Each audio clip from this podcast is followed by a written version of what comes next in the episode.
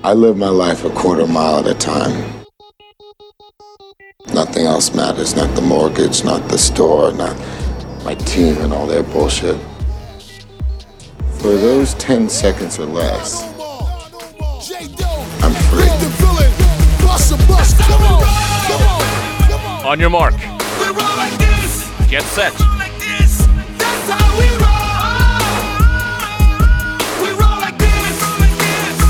Welcome to Now Playing's Fast and Furious Retrospective Series. It's gonna be an all time of the night. Bet you're gonna enjoy this. Hosted by Arnie. Look, man, I don't just think outside the box. I tear it up. It's my thing. Stuart You're the last person in the world I expected to show up. and Jacob. Like it or not, you and your friends are a part of it now. I don't have friends, I got family. These podcasts contain detailed plot spoilers, harsh language, and incentive to drive beyond the posted speed limit. I'm gonna enjoy what happens next. Listener discretion is advised. Only live once. Let's do it. Talking over racing.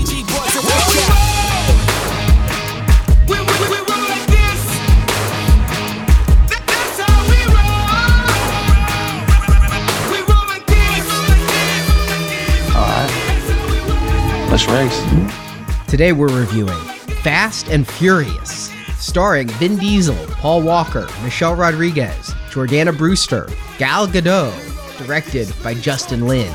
This is Arnie, the now playing co-host that's 20% angel, 80% devil. Stuart Wahlin. And this is the host who likes a girl that's not afraid to get some engine grease under her fingernails. Jacob. And here we are at a movie that I don't think anyone expected to happen. Because Tokyo Drift drifted right off that cliff and down.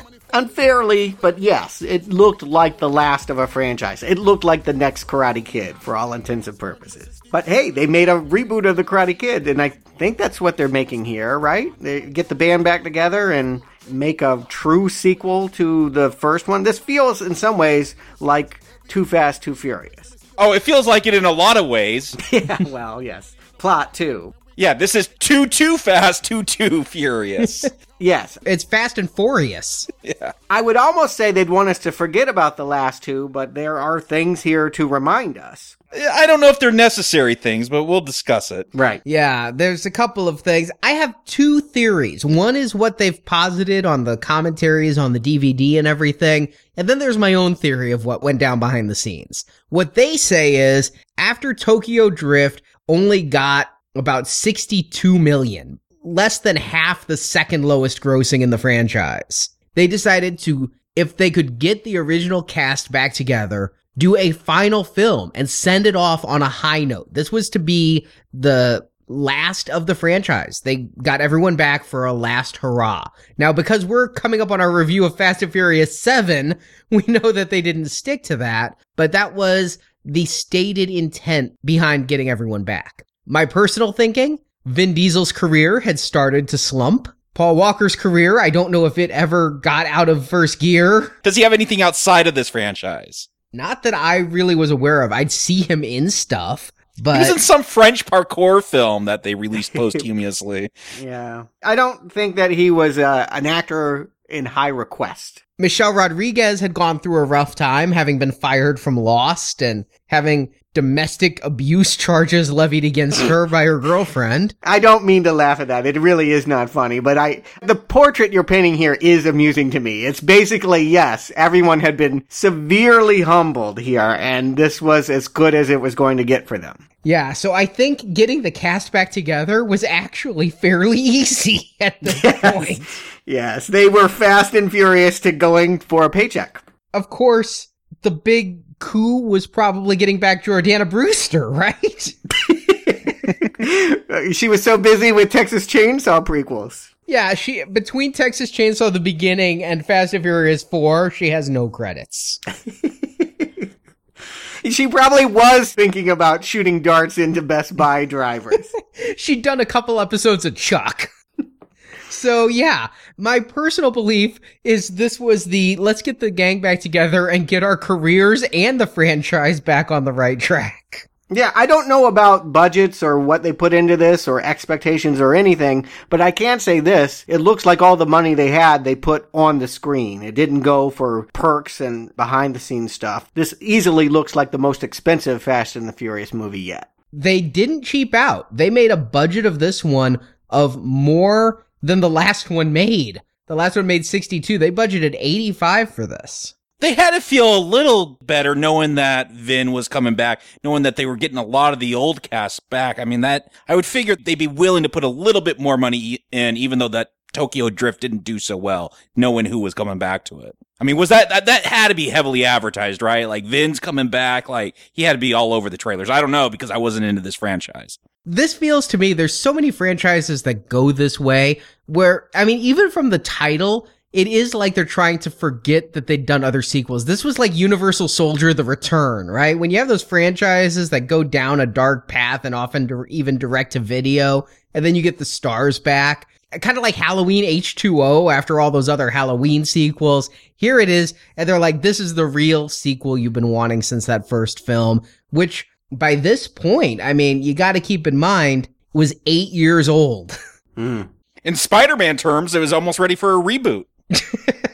Well, it had only been three years since Tokyo Drift, but yeah, they didn't have the installments of this franchise coming out so regularly during the first decade. It was 2001, 2003, 2006, 2009. Well, the only returning player I'm actually excited about is Justin Lin. I thought he did a good job with Tokyo Drift. I felt like he was given an impossible task to make a sequel that bared almost no resemblance to the previous installments, and he surpassed them. He left them in the dust. So that is what has me encouraged as I come back. Vin coming back, Paul Walker coming back. These are not things I'm happy to see. But Justin Lin at the wheel, I think this could be an opportunity to give those stars a good a movie as last week's was. It's also the same writer from Tokyo Drift. This is the same writer who wrote three, four, five, six, and the upcoming seven. They have a consistent screenwriter here, although I understand the writer from the original did do a ghost edit.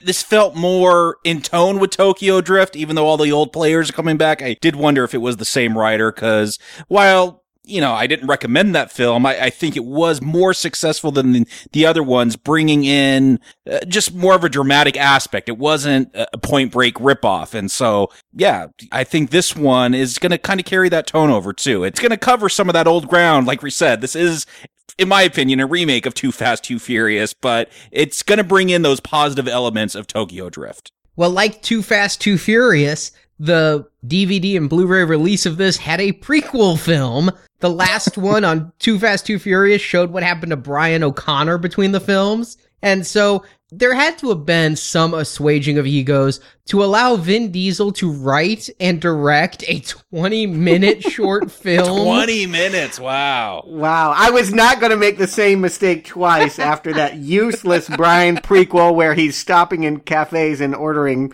pies and winking at waitresses. I did not watch this film. What a mistake you made because you would be right here ripping on it with me.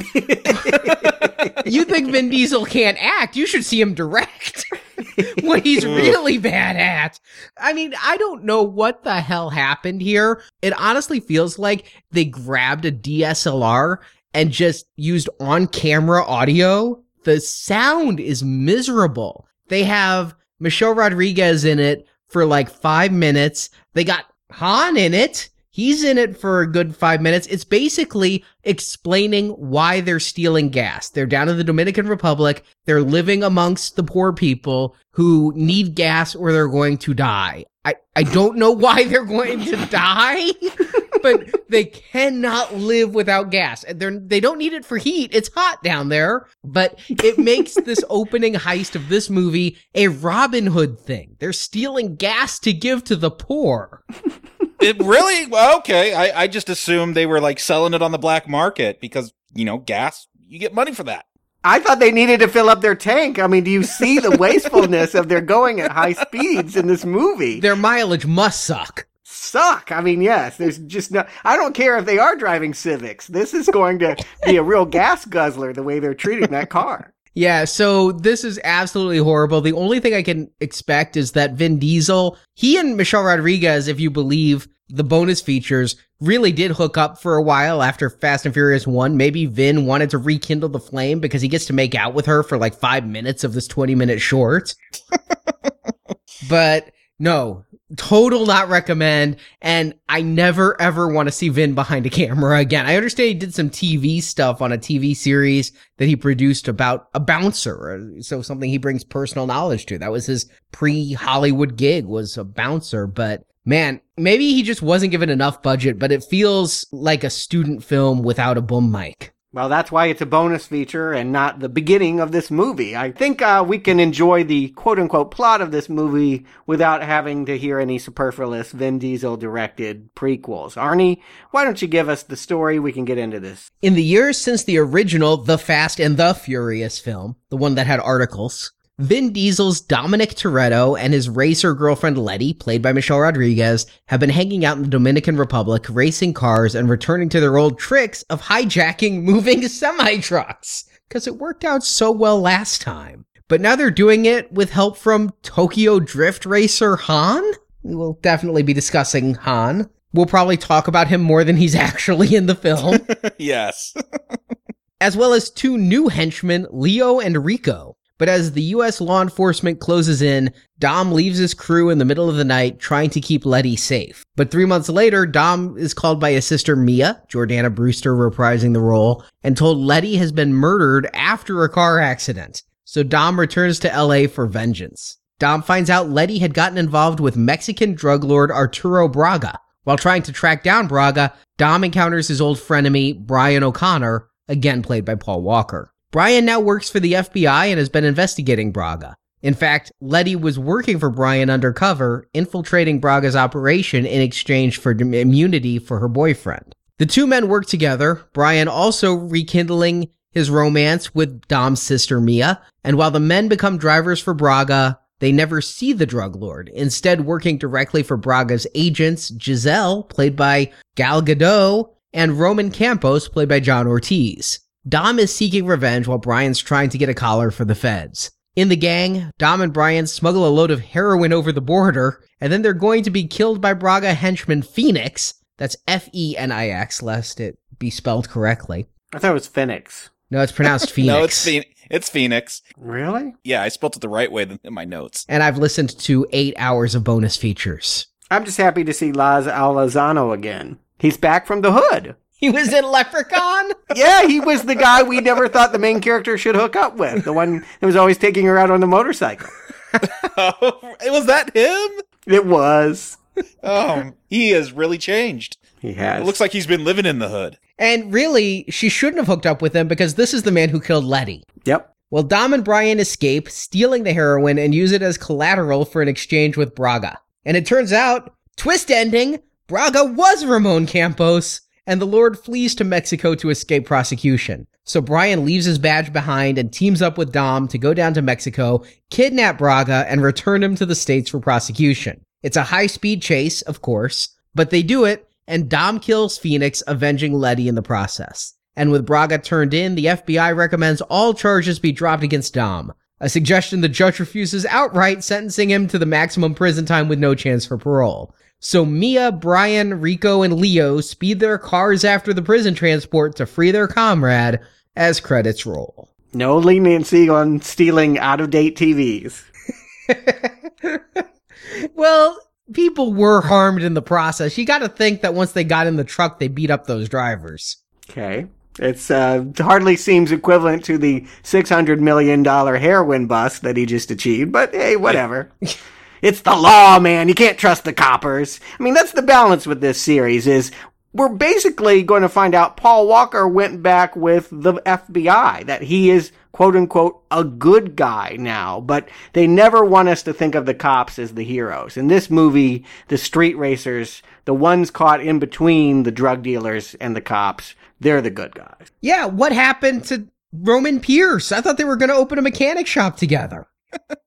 this is all about trying to live by a code. And Brian, he doesn't know if that code's in the FBI. They might be just as crooked as the cops. But yeah, that's his conflict here. I want to straight up compliment this film though, right away. Arnie, you were excited about the opening of The Fast and the Furious. I'm excited about the opening of Fast and Furious. I think this is much more exciting, much better. Cars flipping around, hooking up to tankers, stealing. I don't, again, why are they stealing gas? Who knows? Because they need to fuel their cars. But I like the, the stunt work here. I like the action here. Totally agree. It's the high point of this movie. And I honestly didn't remember this coming into it. And now that I've seen this scene where they hijack this tanker, and it's not just a one tank oil tanker, there are five trailers of oil on this thing. It's like a train robbery. It was never going to make it around the mountain anyway. I'm, I'm just so happy. They ought to be grateful that they came and basically had it flying and on fire over the side. I don't know that any action scene in the rest of this franchise is going to live up to this tanker robbery. This is amazing. I mean, they started with their money shot. What's the rest of this movie got? Yeah, forget about harpoons. I love Letty. Like they hook up to the tanker. They use what like nitroglycerin to freeze the connections and smash them so they could drive off with them. This, yeah, forget harpoons and driving in there a semi. This is good stuff. Yeah, uh, three for three. I, I, won't use the word great. I may never use the word great in describing this series, but yeah, definitely a, a, highlight. It gets you going. You know, just being in the Dominican Republic, seeing Vin Diesel again, seeing real actors do these stunts here. It, yeah, all of it is a grabber. It, it does exactly what you'd want to do. It wakes people up and reminds them what they must have liked about this series oh so long ago. And it is the perfect reintroduction to Dom. I mean, it's a reprise of the opening of the first one, just done with a lot more money and a lot better results. We're no longer questioning who are these mysterious drivers in motorcycle helmets. We're seeing it's the people we know. Not all of them. Some of the gang didn't come back. Vince and that other dude just are nowhere to be seen. I did wonder because we're going to get to Han. Han's with them. I was wondering, are they going a prequel route here? Is this before they went back to the States and that first movie happened? Because we know Han, he died in the last film. So yeah, I was a little, I was wondering what is the timeline here with this opening scene? It's a different crew besides Dom and Letty. You had to think about it for a bit, but it, it, it's pretty clear here. This is happening while Brian and Roman were messing around in Florida. This is what Vin Diesel was doing. It is after uh, he was given the uh, keys to get his 10 second car away, but it is before, obviously, Han goes to Tokyo. Yeah, that's what Justin Lin said on the commentary at the time is he wanted Han back because Vin Diesel in the last movie had said Han was family. He wanted to show that. And while it does create some timeline complications, this becomes in effect a prequel to Tokyo Drift. We get to see Han say he hears some crazy shits going down in Tokyo. So that would naturally lead to Tokyo Drift. But yes, our order of films is now one, two, four, three. I also think they picked a better target. I mean, yes, going after oil in 2009, we had really high gas prices. I don't think you need a bonus feature on the DVD to explain that this is a better commodity than electronic gear. I mean, it means that they're looking like real hoods this time. I don't need them to look altruistic. I like the idea that Vin Diesel is a badass and now he finally looks like one instead of somebody that just can't cough up 50 bucks for a Blu-ray it's hard to believe how quickly we as Americans became accustomed to $3.50 gas. But in 2009, that was like a shank. And we were all so panicked about it. It makes natural sense to hijack tankers. Yeah, I, I think it was, yes. If anything, it was playing to our own desires to get at oil cheaper. And I could tell this is Justin Lin. He's coming back because what do we get after this heist? We get some booty shorts. We get some sexy dancers on top of the tanker. Like, is that how they're fueling their bonfires for these parties?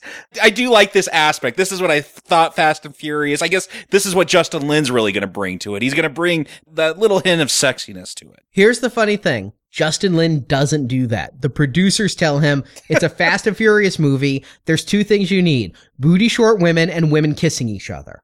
Well, he has done it. Yes, I notice a lot of lipstick lesbians in this one, but he's done it better than the other directors. Then, Uh, he, eh, if he's being forced to do it, he's doing it with all his heart. He says that it shouldn't be done at the races because he went and researched real races and saw no lipstick lesbians and no booty shorts. Everyone was about the race. So he's added it to the party scenes to give us the PG 13 TNA and lipstick lesbians we want. He even upped it. He has two different groups of three women making out with each other. It's not just two women.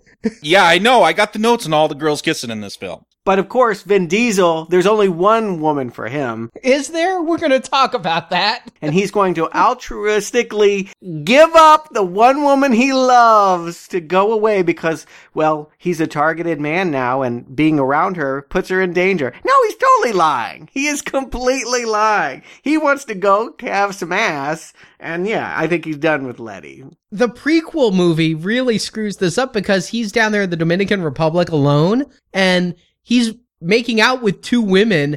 And that's when Letty shows up and says, How can I always find you by following the smell of skanks? He's like, he keeps running from town to town and she keeps following him so he could be monogamous or something. But the funniest thing, the absolute funniest thing, I couldn't stop laughing for like five minutes after I heard this on the commentary. Is Vin Diesel got Justin Lin alone and said, What's this movie about? I've read the script, but what's it about? And Justin Lin said, It's about sacrifice. Dom is basically Jesus. And Vin loved that. And he like started bringing crosses in. So you oh, watch this movie from That's the why he has like a rosary around his hand all the time or Yes. something. No, I get it. It's we're going to end up in a church and being asked to be forgiven and the whole idea, the whole mission really is about clearing his record. I, yeah, it's there. It's the kind of thing that actors do like. And honestly, it sounds silly because Fast and the Furious movies don't have to be about anything for the audience to enjoy it. Let alone about Jesus. But for the actors that are doing it, I mean, god damn, if you got to get up every day and do this, Why not be Jesus? you need to believe that there's something there to perform. I mean, if you're just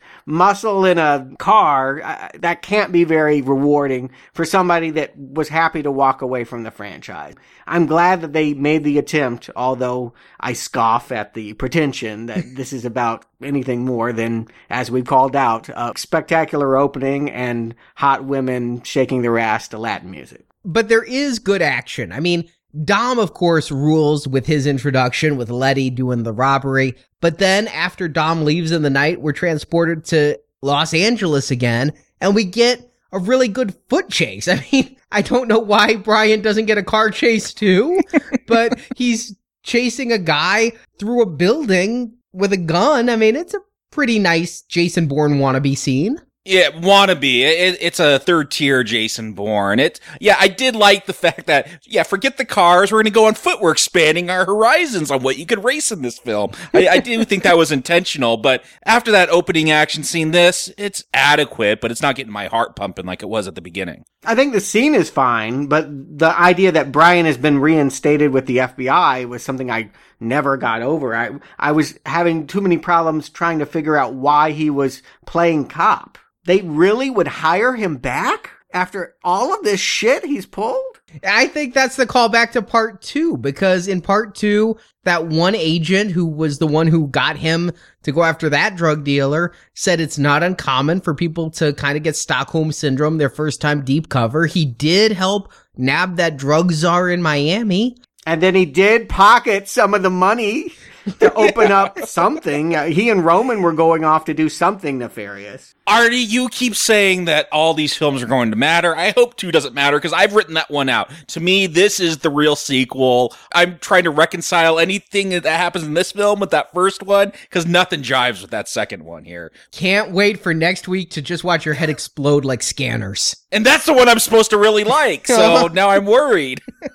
I don't care about continuity for a movie like this, but yeah, I agree with you in this much. It feels like where Brian is at in this film is where I thought I'd see him in the second one. And having seen that second movie and seeing that he was much more comfortable being a slacker that likes to drive fast cars and disobey the law, I find it strange that he'd cut his hair and try to further his police career. I just love that during the foot chase, they run past an ad for the NOS energy drink, and I'm pretty sure NOS energy drink took its name from the first Fast and Furious film. The snake is eating its tail. It's after this chase we find out the big emotional moment. Michelle Rodriguez, she was killed on Lost, she was killed on Resident Evil, she's killed here. She cannot stay alive of the redemption of all this returning cast. She got almost as much screen time as Han before she's even killed off screen. Which makes me believe she's not killed. I've gotta say, I spent most of the movie waiting for her to pop back up, and am still, as the credits have rolled and understand that she's supposed to be dead, I believe with all my heart that somewhere in the next three films, she is gonna show up again with some bullshit excuse. Yeah, in that plot summary, we find out that Campos is really Braga, the drug dealer. I thought that was going to be Letty, that she was going to be the one in charge. This was some ploy to get back at Dom. I'm wrong, but yeah, we do we get to see Jesus Dom pull out like his psychic powers and recreate this car accident.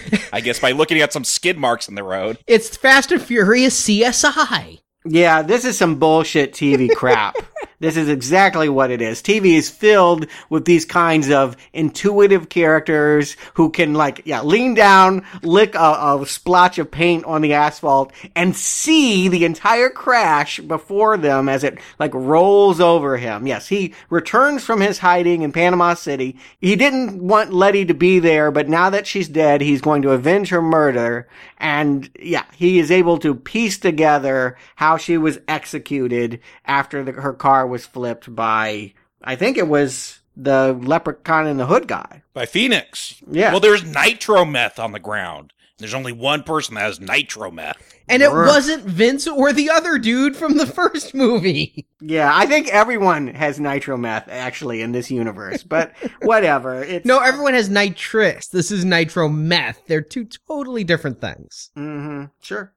But yes, this is basically the inciting incident that's going to bring Brian and Dom back together. It's going to take 30 minutes, but they're basically in their own way going to investigate this murder and come loggerheads, uh, reunited in trying to solve her murder. This is totally baffling to me. Well, I mean, we did have some lead in because he did try to date Mia before seeing Dom again. It's just like the first movie. They went to a cafe. But why would Vin and Paul Walker not be friends? He got the guy off. He gave him the car to get away. But he's still with the FBI. Great. You can get me off next time. I, I do not understand this bullshit rivalry between them now. Now they're not friends. This is the whole thing. There, it's about a code. Brian's going to try to find a code to live by. Dom wants revenge. Brian's got to do it by the law. I think that's why they're at odds, and that's we're going to see that flip around by the end of this film. But yeah, You're to see lots of things flip around. that's true.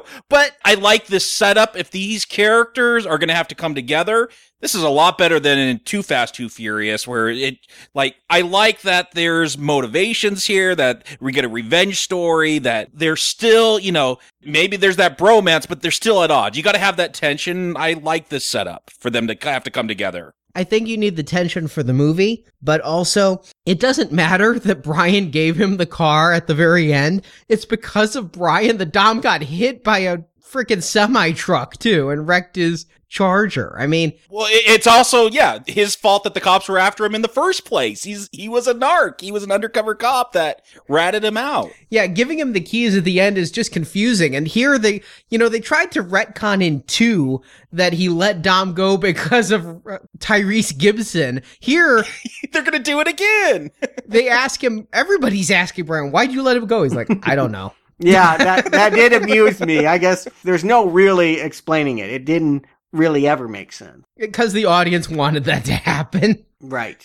And that's what happens sometimes when a script gets written or rewritten. Basically, you know where you want to go, but the justifications get lost. And I feel like that's where we're at here. I don't know why these two are enemies, but you're right, Jacob, from the standpoint of where we want tension to come from. It's better that they are enemies working on the same goal. They both want to get Letty's killer. They're going to do it in different ways, and that gives us conflict. That is a good thing. And I think it really pays out later because one of the big twists that comes much later into the film after these two start getting along to reintroduce the tension is that Brian got Letty killed. if it hadn't been that he inserted Letty into this drug group, Letty would still be alive. Yeah, and I wanted that to come early. I feel like that would have been a reason to hate each other off the top. No, I, I, I like it coming later. It escalates it. I get why they don't like each other. And you're saying they're going about getting this drug dealer different ways, but they're going about getting infiltrated with this gang the same way as Too Fast, Too Furious. We're going to have another race to see who the best drivers could be to run drugs. This is apparently how drug dealers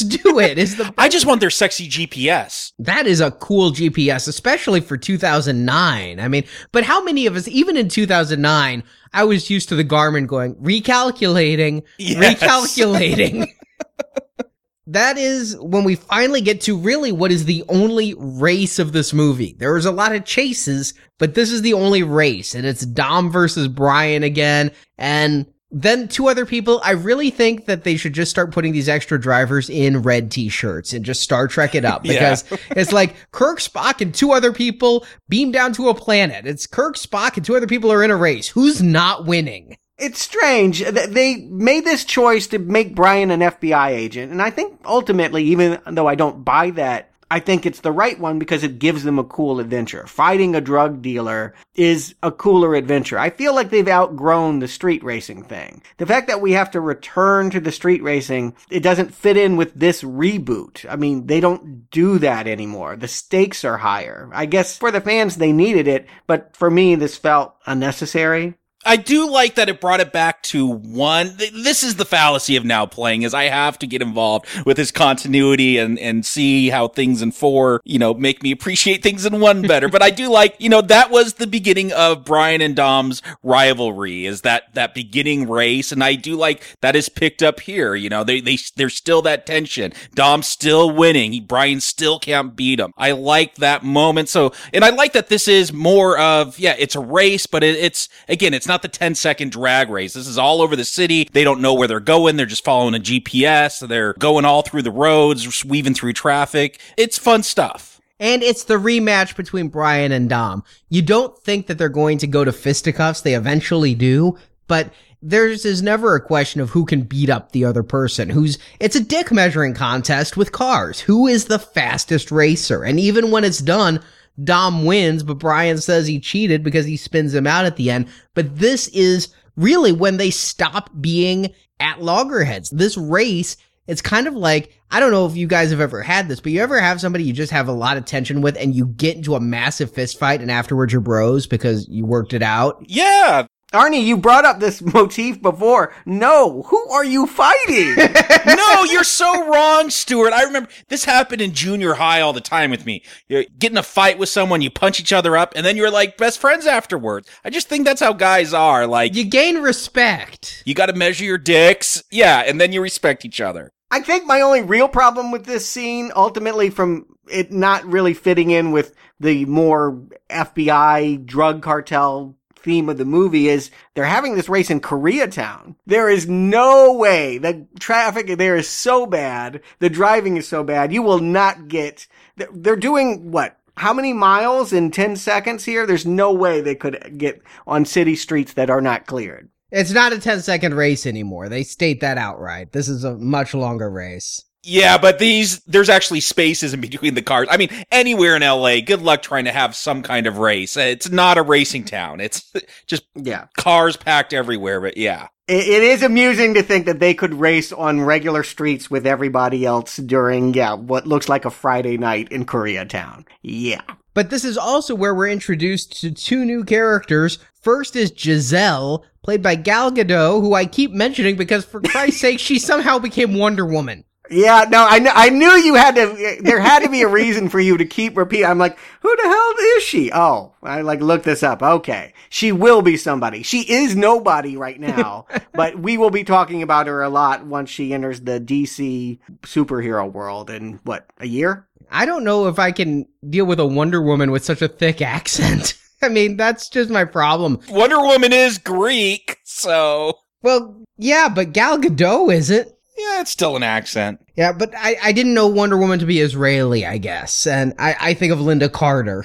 So, but yeah, she, this is one of her first big roles. And she's here as the new love interest for Dom. He loved Letty so much that uh, when she gives him his her number, he seems interested. Uh, I gotta say, Giselle is a step up from Letty. Ah, give me Michelle Rodriguez any day. Yeah, and I don't think he's that into this girl. I mean, he even has a speech where he describes what he likes. It's like women with eyes. I'm like, wow, who knew? who knew that was Ben's type? She does not want to get her fingernails dirty, and he's like, I guess you're not the woman for me then. Yeah, I think that he at the very least enjoys the fact that she's crushing on him and he can turn her down. I like to believe it's because he loved Letty so much. I also just think that, mm, yeah, he's just not into sleeping with the enemy. Yeah, the, all these people are, are people that he's anticipating at some point having to kill, right? I think he only wants to kill Braga. I think that he's not going to kill Giselle. I mean, later on, he tries to save her life. He only wants to kill Phoenix.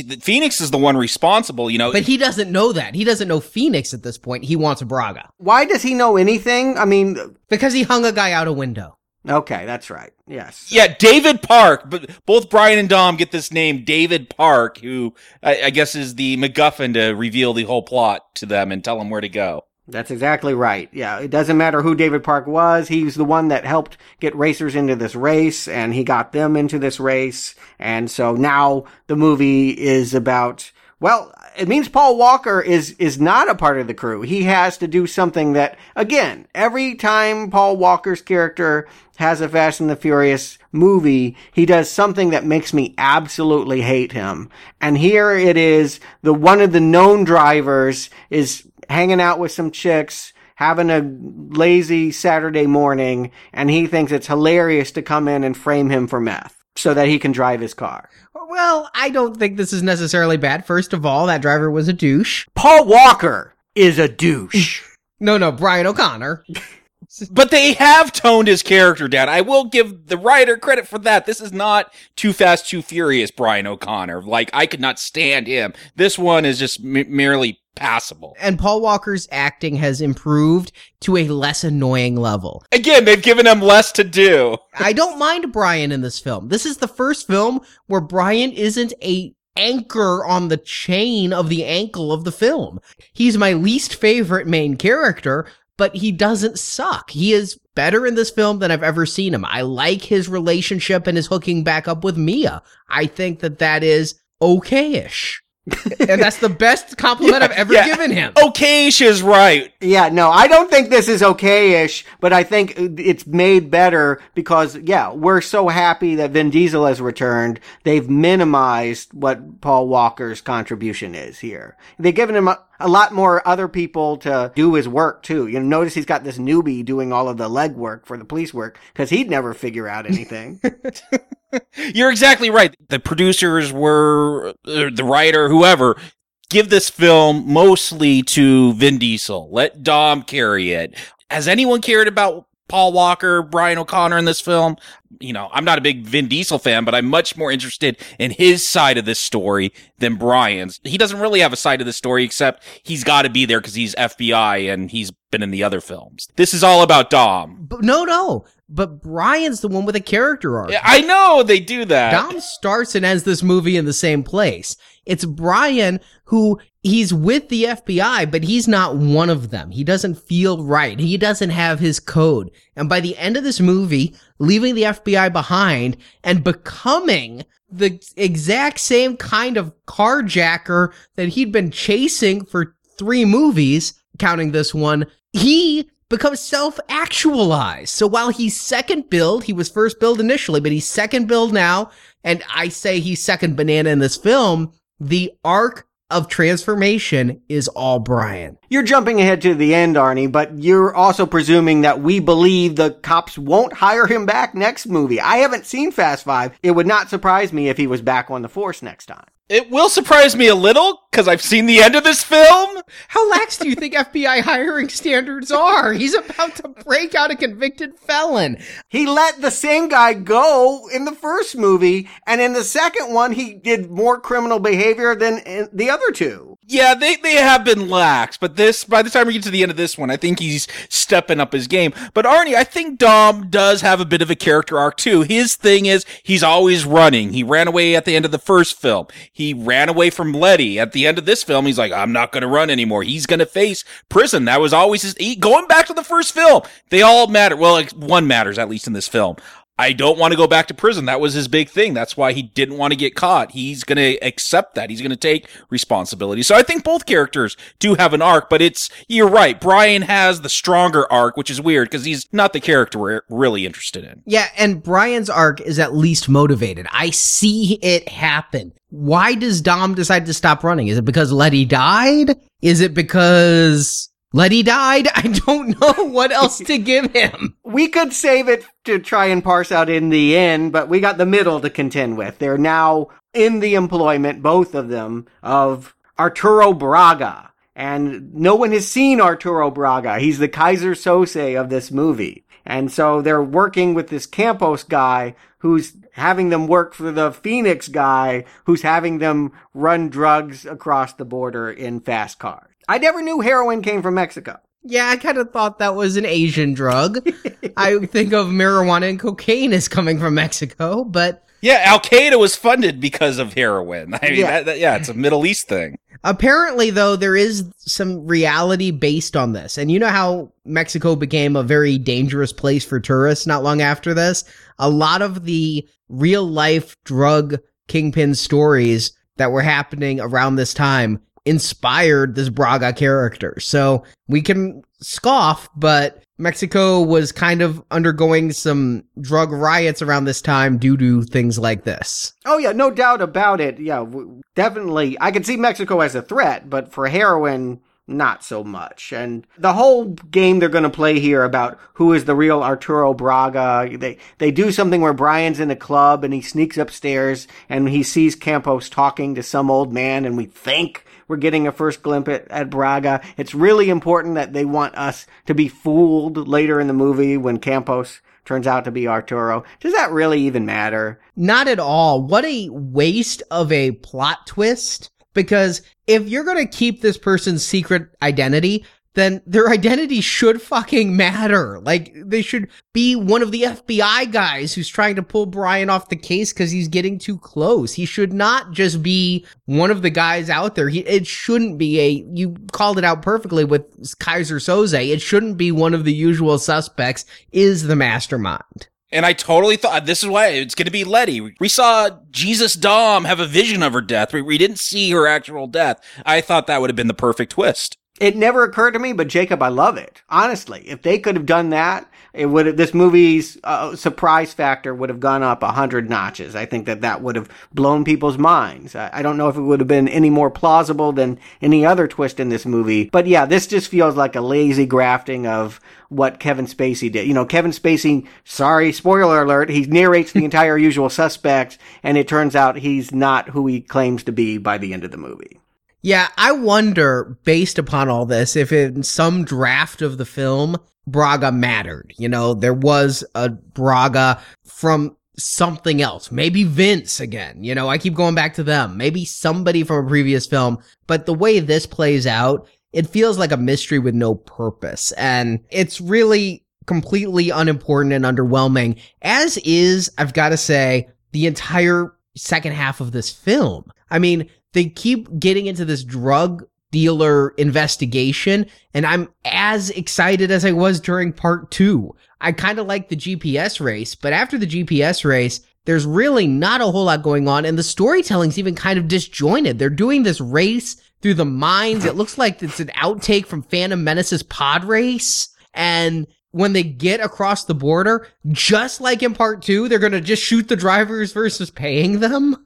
Yeah, this is a remake. That that's what I'm saying. That two doesn't count. Please, please don't count. but yeah, I again, this to me, I, I'm looking at this as an action movie. There's a lot. Come on, Arnie. There's a lot of CGI, right? Like this whole thing in the mines. There's nothing real there. There's no practical effects. Which I, I do feel hurt. And even, you know, the minecart scene in Temple of Doom, yeah, that was all puppetry, but it gave it a physicality. A lot of the CGI here, I, I want that to be exciting when they're going through the mines. It doesn't feel that great though. It, but I do like Dom, like the way he's going to get back is blow up every car by like leaking the nitrous and then popping in the cigarette lighter, which seems weird. They'd put that little detail into a car meant to drive really fast that you, I don't even think you can get cigarette lighters in cars anymore, but Where are you going to charge your iPhone while you're drag racing?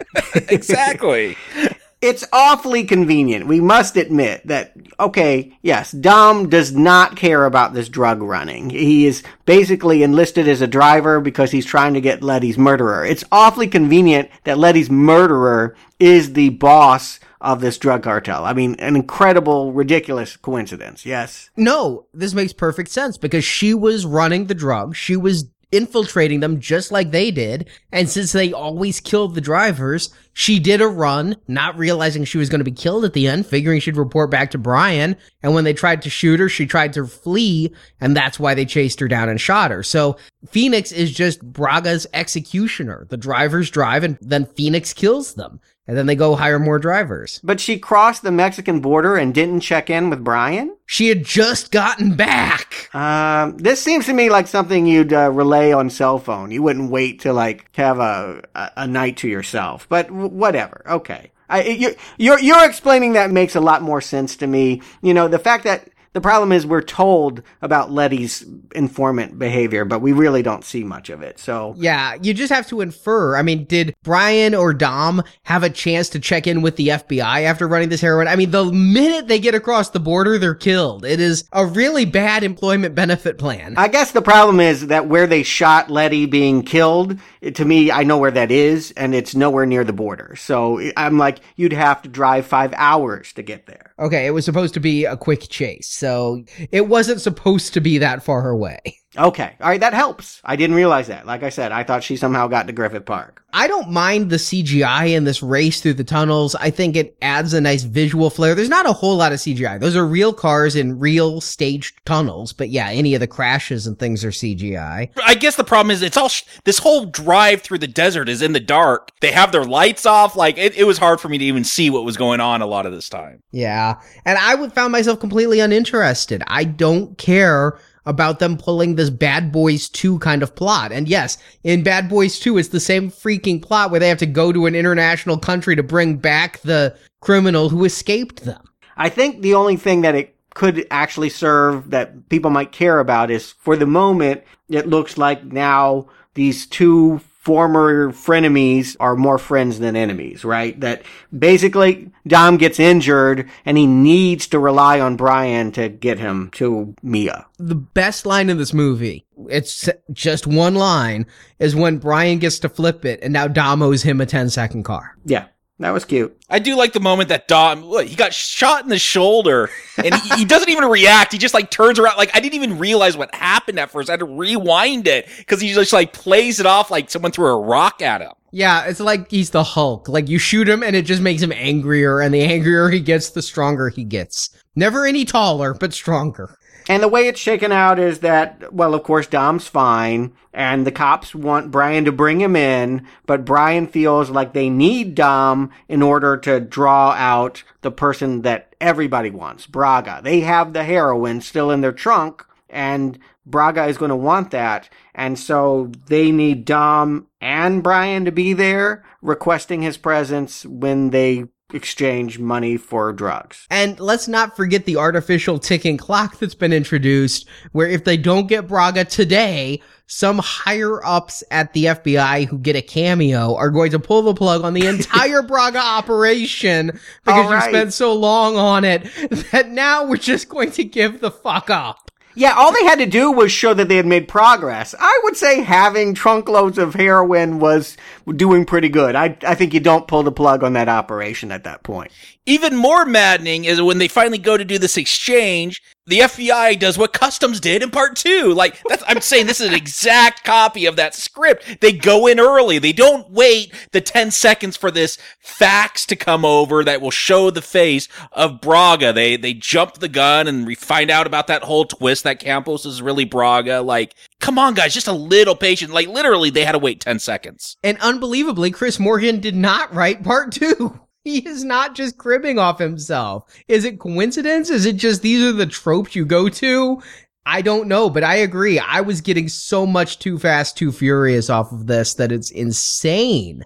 But we can agree this is much better done than that. I Oh, mean, way yeah. better. This is the sequel. I don't know if it's the sequel I wanted, but this is the right direction for a sequel to that first film. We all agree. I'm going to keep my final recommend in check. I'm, I'm not saying I'm endorsing the movie by saying that this is, yes, part two done better, if not correctly. It is the movie that part two should have been and was so abysmally awful at. If it only had Suki. I will agree with that. There was, and that is important. There were more likable supporting characters in the periphery of part two than this one. In that way, part two was better than this one. I don't really care about Trinh and the mean boss and all the people that Brian checks in with when he goes to work. Yeah, even the FBI guy who was in part one and part two was a more likable presence than any of these faceless suits in the movie. And I mean, Brian even beats one up and still has his job. I mean, he beats the crap out of one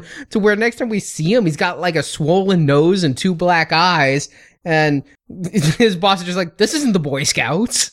I do miss the presence of Ludacris or Suki. There's Han, Letty, Dom, and then like two other guys who I think are joining Mia and Brian at the end to go save Dom. They are. Yeah, that's, that's them. I was totally confused. I'm like, who are those guys? They're just random people they join. Yeah, to have a a couple fun characters on the periphery that come in and out that are part of Dom's crew or whoever. That that would have been nice. I, I don't want to say this one's dark and heavy feeling, but there is a more serious tone here, and it would have been nice to have a couple more lighter moments. I mean, I don't want a joyless Fast and Furious. Yeah, when you have a Vin Diesel Jesus movie, it's going to be a little more somber. There's still booty shorts in it though. Yeah, the redemption element becomes really heavy here in this climax when the sting goes bad and they get away and Dom has to go to Mexico and Brian decides to go along with them. They're paying this as a suicide mission. This is Butch Cassidy and Sundance Kid. They're going to get the bad guys, but they're not going to live and they're willing to do that. I like that. I got a Western vibe off of this. Last week we went to Japan. We're going down to Mexico. I like some spaghetti westerns, not all of them, but I did like kind of having that Western vibe here. I couldn't believe though. I could not believe when Brian's like, this is where my jurisdiction ends. And I'm like, don't say it, Vin. Don't say it. And then he did. and this is where mine begins. Yeah, it's one of those lines that he didn't need to say, and yet he Yeah, said it's it given. anyway.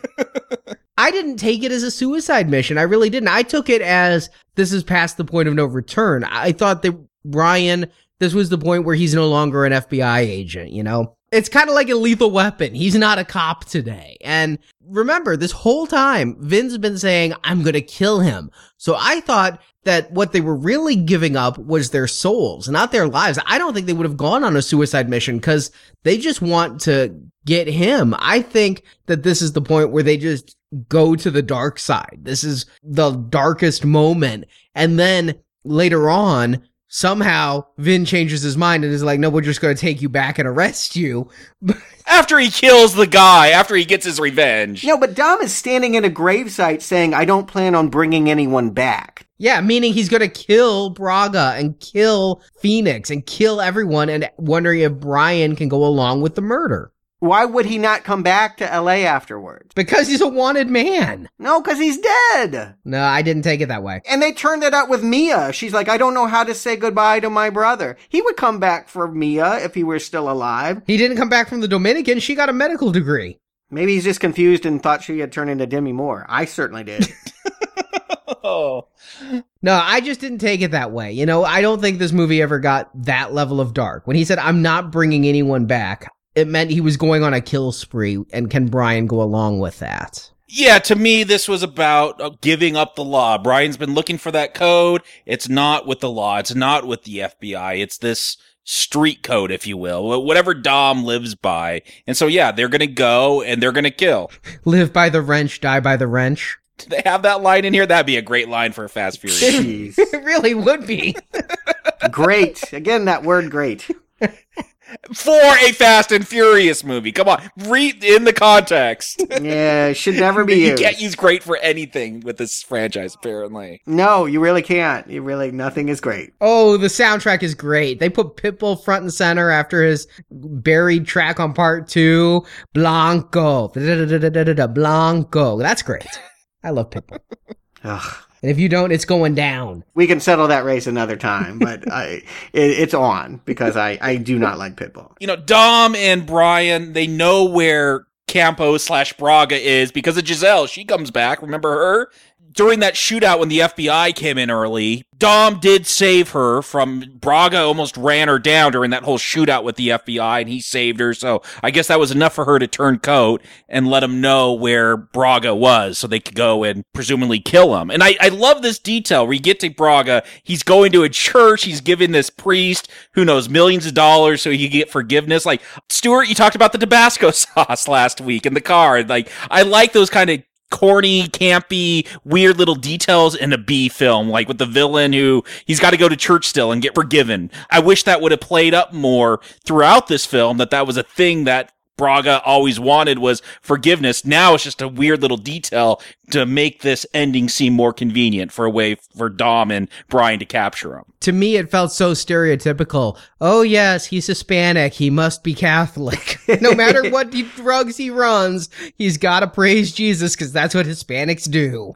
Well, it, it may not be totally about redemption of his soul. He, that may also be where he's stashing the drugs. It, it may just be a warehouse to him. But yes, in this end, we're supposed to believe that we're supposed to question really whether Dom is just as bad as Braga, which I laugh at. And yeah, can either of these men be redeemed? Which we know Braga cannot. I mean, hmm. it, these are ridiculous questions. I think that is the joke. I don't think anyone thinks that. That is the joke. He's paying off the priest for forgiveness. There, there is no real redemption for him. Isn't that how the church works? I mean, it, there was that. I'm, I'm not going to get into that kind of commentary. I'm leaving that open ended, but. well, there was that religious thing. I forget what it was even called, where you'd pay for your forgiveness back in medieval times. Yeah, no, I mean, we could talk about The Godfather and I could treat this conversation with a degree of seriousness. That, that, that is the theme for that series. But to tell me that Fast and the Furious 4 is going to aspire to that in this moment at the end is, and, you know, that bus left years ago. There's just no way I'm going to buy into that kind of dramatic scenario here. But is it fun for a B movie? Well, it gives this movie some kind of gravitas here at the end, but I don't buy it. The chase at the end is certainly frantic. I mean, I don't know that I can follow everything that's going on. At one point, Dom actually jumps out of one moving car and into Yes. another moving car. It gets very Speed Racer to me, which I,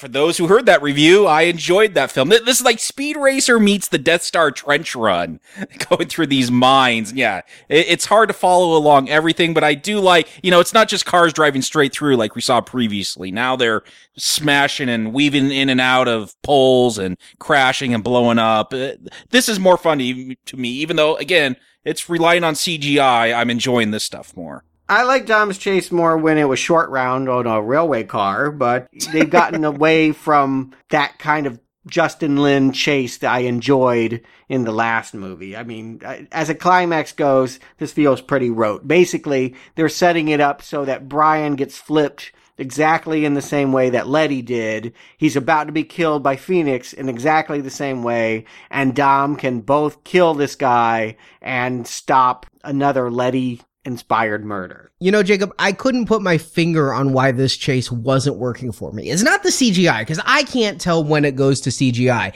The opening, I could so tell when it went to CGI. I could tell every minute of CGI during that tanker chase, but it was still the most exciting thing. In this tunnel, I can't tell when they go to CGI, but you pegged it for me when you mentioned the first tunnel chase. You can't see it. And if you can't see it and you can't get those wide shots of the cars speeding past the camera lens and really feel the speed, then that race doesn't work. And that's what's hurting this one is you're not getting any wide shots. You're just getting all these close up shots of cars, close up shots of the drivers and cars that obviously aren't moving. And that is what's taking all of the energy out of this. The movie's called Fast and Furious. There's nothing that's adrenalizing me or feeling very furious in this ending. Well, it's just random Fast and Furious people. These aren't the Fast and the Furious ones. It's just random Fast and Furious. I, you know, I, heard the explanation on the DVD that Paul Walker was fast and Vin Diesel was furious. So I don't need that detail. That nor do I want to hear that. that does not help. I do like Dom. Like he does this. Th- he does it earlier when he's racing to get into this gang, like where he pops a wheelie with his car. He's got that American muscle car, and he pulls out like that. And I do love when he comes out of that tunnel, like he's on those back wheels. He's doing that wheeling and pins Phoenix. Like little details like that, I enjoy. I'm not looking for high art here. I'm looking for can this be a little bit more gratuitous? It can't be too gratuitous because it's not R rated, but can it be a, a little gratuitous and a little more fun than than just a, a typical drag racing film, which didn't really work for me when this franchise wanted to be that. And it is the same car from the first movie that killed his father, right? It had been rehabbed by Letty, I think was a drop line. he blew up with the first car he was driving here, jumped into a second random car, popped a wheelie on that one, but that's his signature move. That's his version of the crane kick. If you remember when he raced Brian and they raced past that train, he popped a wheelie there. And so he pops the wheelie a couple times here. It's just what Dom does. But yeah, Phoenix gets killed and Braga gets turned over to the cops who are going to does it matter that illegal extradition was done by an FBI officer? I think that might help with the defense a bit. Don't ask these questions. Yeah, I was worried about the legality here because that I don't know if yeah his cut being taken into custody was legal. Maybe maybe Dom took the rap. Maybe if just a random civilian did that, then they could arrest him. Maybe that's why the judge was so harsh on him. Yeah, right. What we do, the deleted scene is that, yeah, they had to let Arturo go. That would, that would make more sense why Dom goes up the river. There's no reason why they can't honor their word and get him off the charges. He did what they asked him to do. But again, we're not to like the cops. The cops are duplicitous. The cops betray you. We want Brian to break from the feds because, well, we want him to be a street racer at heart. We don't want him to be a drug dealer. We don't want him to be a lawman. You know, what really sells, don't trust authority, don't be with the FBI, Brian, get away from them, is this judge. He's such a dick. Like, he, Dom's getting sentenced and he's like, yeah, it's really great what you did. You brought this drug dealer that's a really bad guy and that's really commendable and thanks a lot. But on the other hand, I'm giving you the harshest sentence possible, 25 to life without the possibility of parole. Not even the possibility of parole. Like he gives him the hardest sentence he can. Yeah. Who wants to be a part of that system? But you know what? If you look at the theme of this movie about redemption and atonement, what the judge says is that one good deed can't make up for all the bad acts. Now, there's two ways you can look That at this. That was a big good deed though. But there's two ways you can look at this. First of all, if Vin is Jesus, then he has to be tried and crucified. Let's not do that. But the other way, which is also a Catholic way of looking at it, is according to the Catholic doctrine, you could do all kinds of bad shit and then ask for forgiveness and get a blank check. And the judge is going, no, it doesn't work that way. So it could be a commentary on Catholic confession. That, I think that's just as pretentious as saying this is about Jesus. But it does assuredly is keep Dom an outlaw for the rest of this series. And I think that that's the way they want to leave it. They, yeah, he should have been exonerated. He should be getting a pass and slapping backs with everybody at the end of this as they drink at the old house. But no, they, by having him go up the river and forcing Brian to become an outlaw, they've now set up the characters for where I think they've always wanted to have them. And you know what? I like this. Ed- I smiled when you see those three cars come and surround that prison bus, and, and it's Brian and Mia, and then those two other guys who I didn't remember from the beginning. You should have got Ludacris and Suki.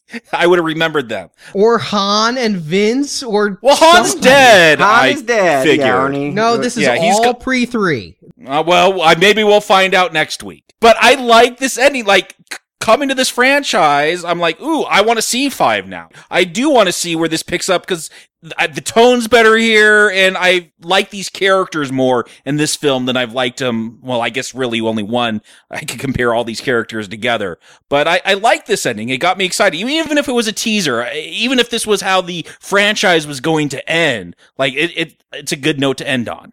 I'll agree that I like this movie bookending. It starts with the hijacking of the gasoline. It's going to end with the hijacking of a prison bus to free Dom. I like that. I don't know that those two buffoons who they made fun of during the opening chase because they couldn't get a latch on, plus Mia, who's never been involved in a theft in her life. Yeah, she's a drag racer all of a sudden. Yeah. And then Brian, who has also never been involved in a hijacking. I don't know if this crew can actually pull it off. I, there's not a single experienced, qualified thief among them. But I did like it. I mean, it's ridiculous and stupid, but yet it's what I want this movie to end on is Brian is now a full part of the gang. But is it enough? Jacob, Stuart, do you recommend Fast and Furious? Not The Fast and the Furious or Too Fast, Too Furious, but Fast and Furious. Jacob.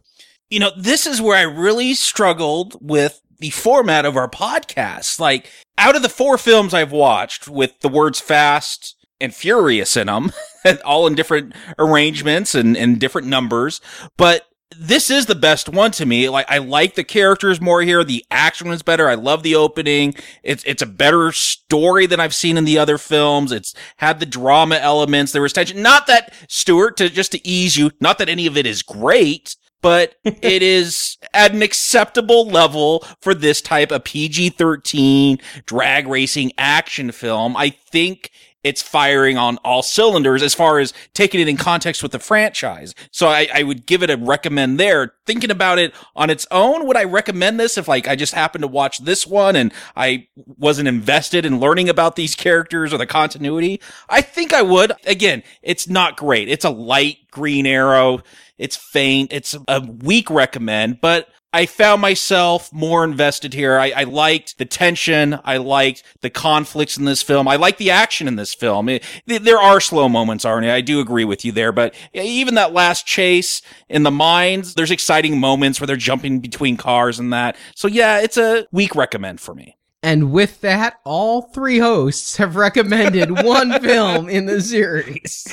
but only one. Not uh, any kind of uh, hand wringing for me on this. This is a red arrow. I thought this was a really bad TV episode on a very expensive budget. The problem is, you know, I get lightweight fantasy. I can go along with it. I've recommended James Bond movies that are just as stupid as this. The problem is I don't like these ingredients. I don't like Brian and I don't like Dom. And I thought this movie might fix this, but it, it really didn't. I did not like these characters then or now. And, you know, it just ultimately becomes a rather empty car show. I mean, the music to me is lame. The villain is boring. Most of the chases, other than the opening, are boring. It may be the best of the three Paul Walker movies, but that is a low, low bar. That, to me, that, that's not enough. Last week, I actually felt like it was a guilty pleasure, good B movie. This is, this is just a bad movie. And I have no problem giving it a red arrow. And I came in and my memory of the Fast and Furious series is that it was the anti-Trek,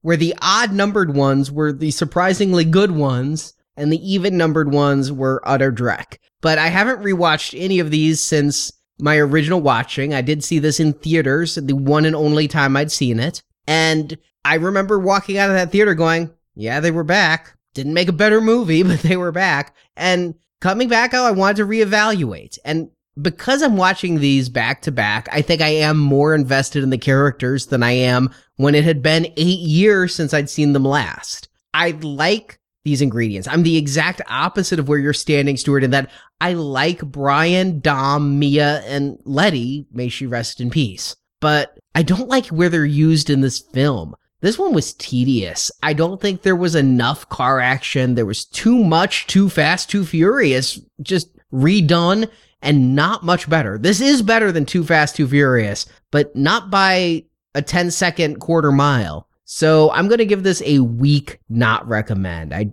just can't bring myself to say this one is really worth the time because it's a almost two hour movie that has maybe 20 minutes of good. What I do recommend is watch the opening. The opening's fucking phenomenal. And after that, kind of go. I'm with you on that, but boy, are we full of surprises. I would never think that you were going to red arrow this and Jacob was going to green arrow this. This is, who knows where we're going to go next. This is c- crazy. I'm excited. The, next week, that's the one. Arnie's promised it. My brother has promised. This is the one I'm going to be excited about. Yeah, well, It's going to be great. they didn't think they were going to make another one. This one, when they got everyone on board, they said this was going to be the last one. And then they all were all a little surprised that they ended it on this kind of open ending. But this thing grossed 72 million on its opening weekend, having the biggest April debut ever. Beating anger management that Jack Nicholson Adam Sandler comedy was the previous record holder. It had the biggest three day opening ever for Universal Pictures, beating the second Jurassic Park film. So,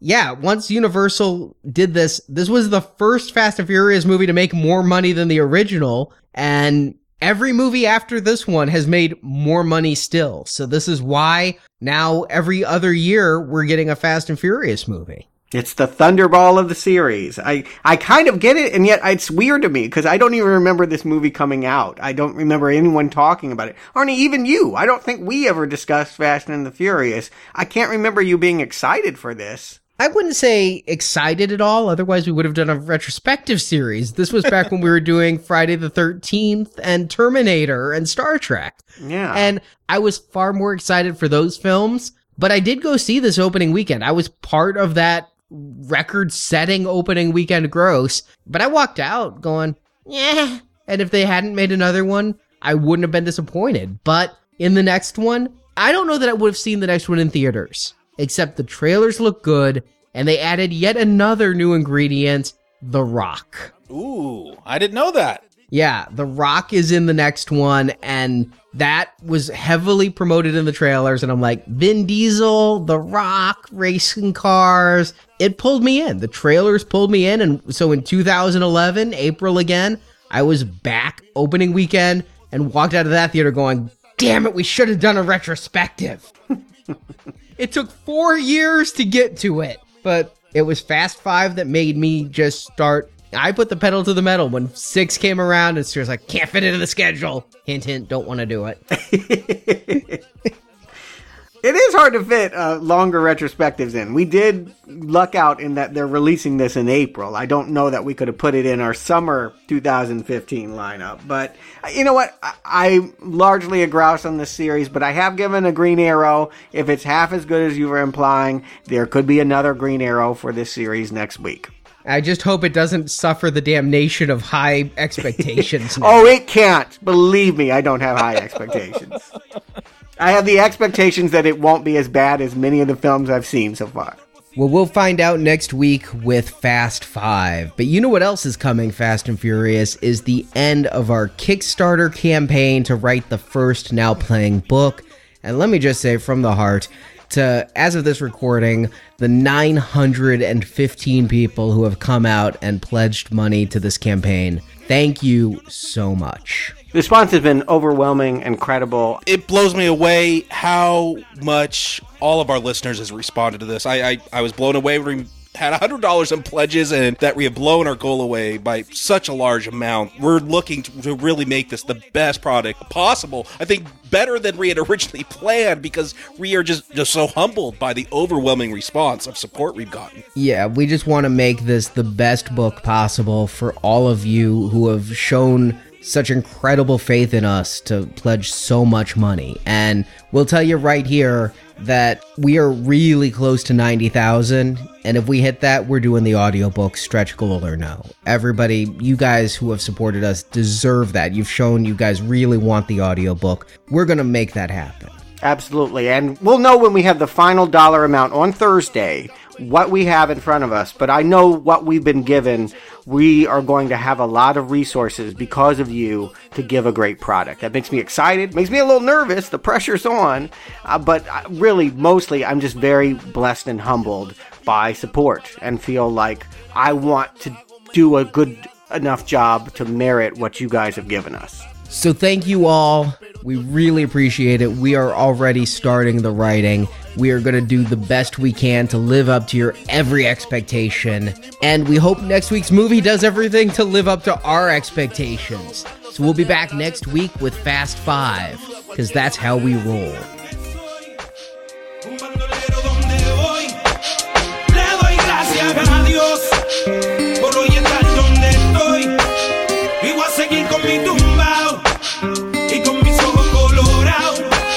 Father, thank you.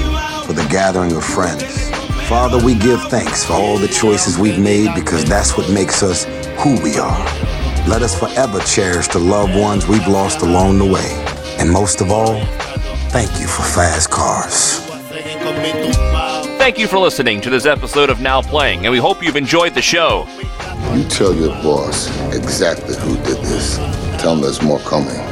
Come back to NowPlayingPodcast.com each week for another Fast and Furious movie review. You gotta get out of here. I ain't running anymore. Also at NowPlayingPodcast.com, you can find more movie reviews, including Pitch Black, Rambo, Robocop, The Avengers, and hundreds more. You say what? This just went from Mission Impossible to Mission and freaking Sanity. While at NowPlayingPodcast.com, be sure to join our forums where you can discuss this review with other listeners. You're in. There's always room for family. You can also follow Now Playing on Facebook, Twitter, and Google where we post announcements of new episodes and where the hosts post movie mini reviews. Like a whole lot of vaginal activity to me. Links to our social media pages are at NowPlayingPodcast.com. One last ride. See exclusive videos and interviews on the Now Playing Podcast YouTube channel. You can find the link on our homepage. I'll see you soon, Toretto. Forward to come.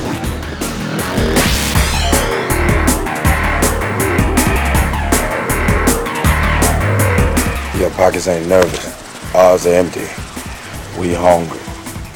Now Playing is an independent podcast with no sponsors or ads. It's donations from listeners like you that keep Now Playing on the air. You got the best crew in the world standing right in front of you. Give them a reason to stay. You can give money by clicking the support link at the top of NowPlayingPodcast.com. You don't realize how much you appreciate something until somebody takes it away. Everybody take a real good look. This is what you call mutual respect. All right, let's clear out. Anybody down for Now Playing's Fast and Furious series is edited by Heath, Casper, and Arnie. Let's put all this mess back together. That's going to take a while. Then you better get started. Now Playing credit narration by Brock. Why me? Because you got the biggest mouth. That's for damn sure. Now Playing is not affiliated with Universal Pictures or the makers or distributors of these films. The film discussed in this podcast is the intellectual property of its copyright holders, and no infringement is intended. You see, I got a problem with authority. The opinions expressed on Now Playing are those of the individual hosts and may not reflect the opinion of Venganza Media Incorporated. Just because you know how I ride doesn't mean you know me. Show me how you drive, I'll show you who you are. Now Playing is a Venganza Media production, copyright 2015. All rights reserved, and no part of this show may be reproduced, repurposed, or redistributed without the written permission of Venganza Media Incorporated. Money will come and go. We know that. The most important thing in life will always be the people in this room. Right here. Right now. Salute mi familia.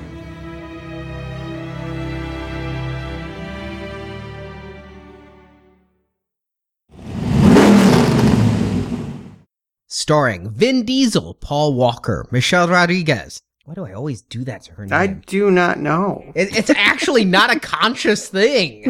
it's just the Latin in me coming out. There you go. This is going to be what brings Brian and I can never remember his name. Dom. Yeah. This is Dom. is it see I I can't even remember the characters. from Dominic their real names. Yeah, it it is Brian and Dom mm-hmm. and Paul. I and just keep thinking it's Brian Walker, though. Yeah, no, it's impossible. yeah, yeah. I know. I, I can't never remember his last name in this film.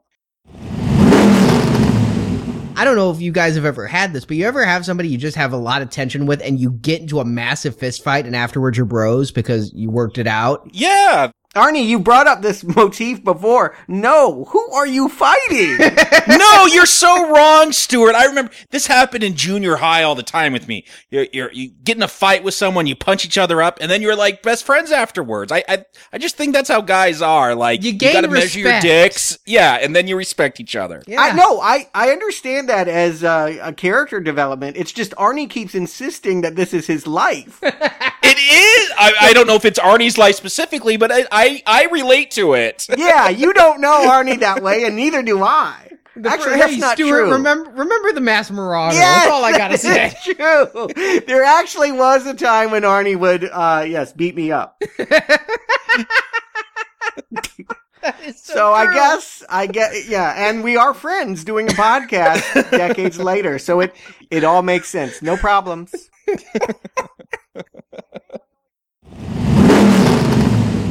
But however you felt about Too Fast Too Furi- Furious, this is Furious. Furious. That's a whole different thing. yeah, I guess it would be. Blanco. Blanco. Now I put it in my head. Have it all night. Unfortunately, that was the menu song, so I heard it between every bonus feature. and I unfortunately uh, was too lazy to get up and change the remote. And I remember my roommate slamming the door because I let it go on for five minutes. I did that one time. I was listening to a director's commentary. I think it was for Chasing. No, it was for RoboCop. And I just cranked the volume and then went and took a bath so I could listen to it in the bathtub. And then I stayed in the bathtub and the RoboCop theme played for like an hour. Yeah, it's not something you necessarily want to hear on a five minute loop.